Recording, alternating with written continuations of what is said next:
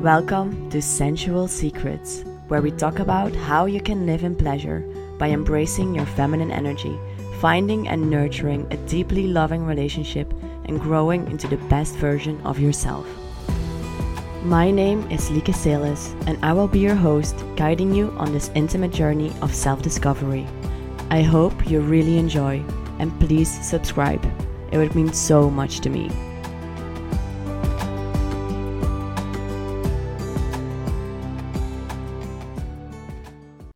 Hello, beautiful souls, and welcome to a new episode of Sensual Secrets. Today, I want to talk about sensuality and boundaries. Living in sensuality doesn't mean that you have to be open to share this energy with just everybody. Often, others can interpret this in a different way. And I think it's even more important to feel confident and comfortable to state your boundaries if you want to feel open to live in pleasure and play. It most certainly does not mean that you are just up for grabs. To state your boundaries confidently, you need to have clarity for yourself on what you want and what you don't want. This isn't a black and white division in logical and labeled categories. This can vary in specific situations and depend on minor details and on the people you're interacting with. I think the most important way to figure out your boundaries and the biggest tool you can add to your toolbox to help you with getting clear on your boundaries is to connect with your body and to start listening to its signals. What feels right to you? What feels wrong to you personally? What feels good or bad? What feels in harmony or in disharmony? What gives you good vibes or what specifically gives you bad vibes? When you start to connect with your body wisdom and follow your intuition, you start to attune to the energy around you and pick up the electromagnetic waves or frequencies that are being sent out by everything and everyone around you. For example, a gazelle doesn't go up to a lion to ask if they can be friends. It senses from miles away that it's just not a match, and she needs to stay far, far away from that predator. Us humans have lost touch with those instincts, and we follow way too many social rules or obligations to try and make things work that just aren't right for us. This doesn't mean that when something isn't right for me, that therefore it can't be right for you. Quite the opposite is true. And that is exactly what creates such beautiful differences and diversity in our world. And so when you're in tune with your body and what feels good or bad to you, that is all you need to know and act upon. You don't need a super long explanation or, or you need you don't need to make up any excuses.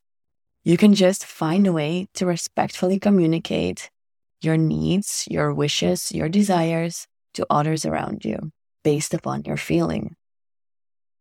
For example, I was at a party with friends and I love cuddling and connecting with my friends. But that doesn't mean that I have to treat everybody the same way. If I feel safe and comfortable to sit with one friend closely in my personal space, that doesn't mean that I have to allow just everybody in my personal space or that I feel safe and comfortable doing that with everyone around me. And it's my own responsibility to honor what feels good and bad to me and share that with others. It is up to me to speak up for myself if someone crosses my boundaries and to make sure that I feel good and safe again. Obviously, you also want to be surrounded by people who respect your boundaries or needs when you communicate them.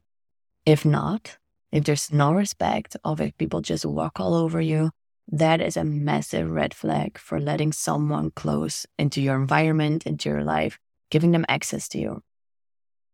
Because what you see a lot in society today or in our close friend groups is that people guilt trip each other only to suffice selfish needs. You can never really create a true win win situation when one party is being manipulated into the situation by using guilt. Both parties lose. One person just isn't living in alignment with themselves, isn't their authentic self, and the other is just losing true friendship and respect. by pushing the other into doing something, you might feel like you're gaining a momentarily victory, but in the long run, resentment will build up. And I think it's even comparable to people or scenarios in which you lead by fear. You get what you want, but eventually you end up alone. You've lost all connection, you've lost all love. There's no true inspiration there. There's no true basis or foundation of a friendship. And so the more you start acting based upon your feeling, the more you build a trusting relationship with yourself. And that is what you need to feel safe. The more you do this, the more proof you gather for yourself that you've got your own back, that you make sure that you respect your own needs, your own boundaries, and you honor your own feelings.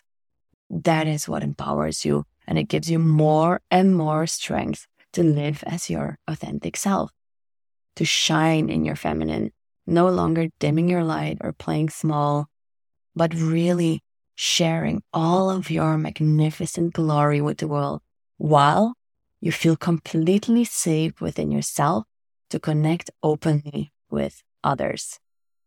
And I'll leave it at that. Have a beautiful day.